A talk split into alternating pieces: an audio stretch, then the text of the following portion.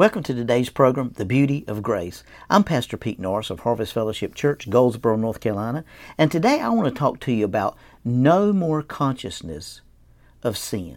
Now, the reality of, of God's mercy and grace, I think this is the very area that really keeps people in a lot of condemnation, keeps people in a lot of strife, and, and, and they can't never live free because there's so much thinking about what they've done wrong or how God sees what they've done wrong, and, and are they truly forgiven, and are they truly delivered, and, and are they truly uh, forgiven of all these things. And I, and I think this is a very a strong area because under the old covenant, the blood of bulls and goats could never bring you no more consciousness of sin. But under the, the blood of Jesus, you and I have no more condemnation. Romans 8 1, there's no condemnation to those that are in Christ Jesus. And what a wonderful revelation that we can get a hold of this. But you know, as long as we're running back every day asking for forgiveness. Now, I want to under, I want to reveal something to you. There's something different about confession. The word confession means homologa. It's two Greek words. Homo means the same, and logos means the word. So God wants you to say the same thing that He said about your sins, and that your sins are removed. He says your sins are removed. So there's two separate words there. The word repent does not mean to do a 180. It means to change the way that you think. So there's two totally different words. I am not saying we don't need to repent. I'm saying we don't need to confess our sins every day. We need to repent because we're continuously changing the way that we think. So we understand the difference in the two words in the new covenant when we understand the new covenant. So the word confess means to say the same thing. It doesn't mean it doesn't mean to confess everything that you've done wrong to everybody in the entire world.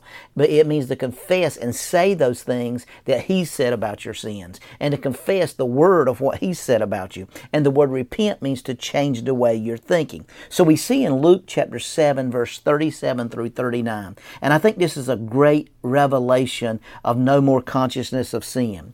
And behold, a woman in the city, now it makes it plain, who was a sinner when she knew that Jesus sat at the table in the Pharisee's house, brought an alabaster flask of fragrant oil, and stood at his feet behind him weeping, she began to wash his feet with her tears, and she wiped them with the hair of her head, and she kissed his feet and anointed them with the fragrant of oil. Now when the Pharisees who invited him in saw this, he spoke to himself, saying, This man, if he were a prophet, would know who and what kind of matter of woman this is who is touching him, for she is a sinner. Now, I want to show you wonderful grace here in this revelation because if you go on down to verse 48 of that same chapter, then he said to her, Your sins are forgiven. Now I want you to understand something. Here's a woman that was a sinner. More than likely, she was probably a prostitute, and so she come into the to come right into where he was having a, a feast with the Pharisees, and she brought an alabaster full of fragrant oil, which was probably based on the, what the word says, one annual year's wages. In other words, she brought everything that she had, put it at his feet, behind him weeping. She began to wash his feet with her tears, wipe them with the hair of her head. Now you got to understand something. It was un Uh, uncustomized or it wasn't customary for her to come in and take her hair down. That was that was that was under the Jewish law. That was wrong. She shouldn't have been doing that. And she kissed his feet and anointed him with the fragrant oil.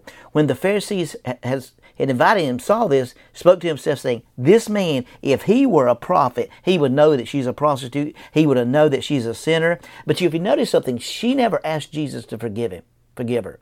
He said, "Honey, your sins are forgiven." Not what did she do that forgave her sins? Now, in the local church today, you've got to come up to the altar. You've got to do the ABC accept, believe, and confess. And I do believe we have to accept Him. I do believe we need to believe in Him. And I do believe we need to confess Him as Lord of our life. But she didn't do any of those things. So that really tears up the theology of what the church is trying to get us to understand. You know, if you don't do it before the church, then you're really not saved. And if you don't believe this way, then you're really not. She didn't do any of that. He said, Your sins are forgiven.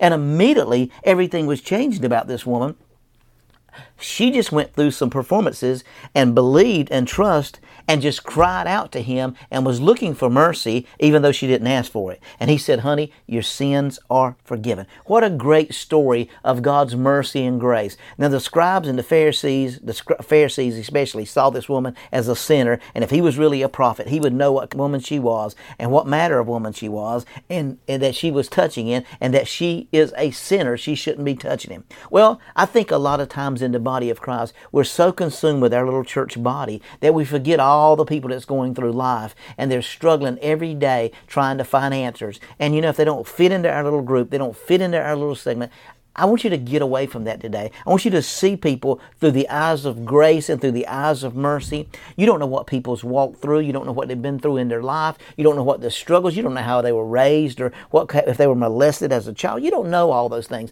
So before you just make an accusation and judge somebody, allow the Holy Spirit to speak to you and begin to see what they can be. See the beauty of where God's trying to take them. Uh, begin to understand the grace that He's applied in your life and the mercy that He's placed upon your life. And then you can can express that same mercy and that same grace and that same compassion to a lost and dying world. This woman that day was her day. He, she wasn't invited in. She just began to come on in and she began to open that alabaster box and she began to wash his feet and cry and weep and, and clean it with, dry it with her hair. What a blessing. She began to kiss his feet and what happened? She was forgiven that day of all of her sins. See, it was already done. She just didn't know it. See, that is the beauty of grace.